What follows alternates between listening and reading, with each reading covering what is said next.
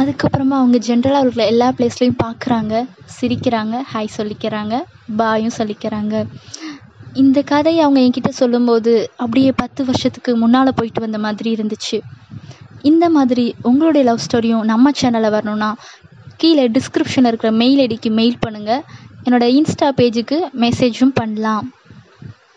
உங்களுடைய எந்த உண்மையான தகவலும் வந்து இதில் வந்து சொல்லப்படாது. காதலுடன் நன்றி.